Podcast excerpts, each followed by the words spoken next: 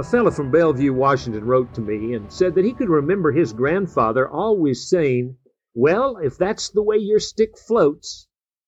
So this old boy wanted to know what that meant.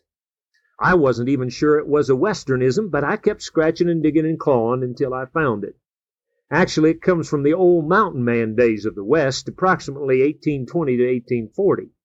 When they set a beaver trap all loaded with bait and scent down into the water, they would cord a stick onto the trap and drive it into the bank or the bottom of the stream. This was supposed to keep the beaver from swimming off with the trap. But the stout stick had another purpose. If the beaver did yank it free, the stick would float, even after the beaver had drowned. This helped the trapper locate not only the beaver, but also his expensive trap. So the phrase, if that's the way your stick floats, came to mean that you understood what direction the man was driving the conversation towards. Sometimes it seems like those around Jesus didn't know what direction he was driving at with his teaching.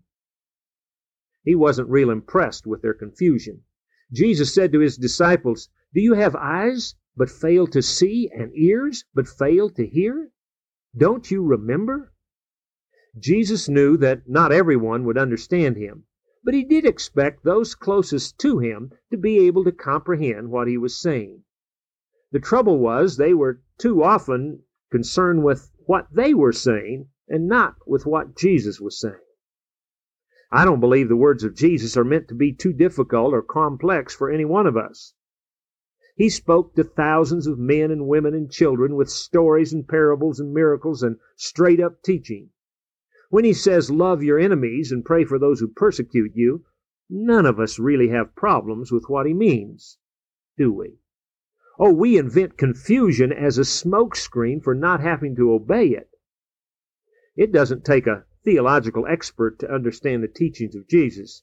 All you need is a believing heart, the presence of the Holy Spirit, and a willingness to put what you learn into practice.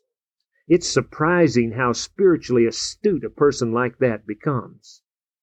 We should be able to flip to any of Jesus' words and immediately see which way the stick floats.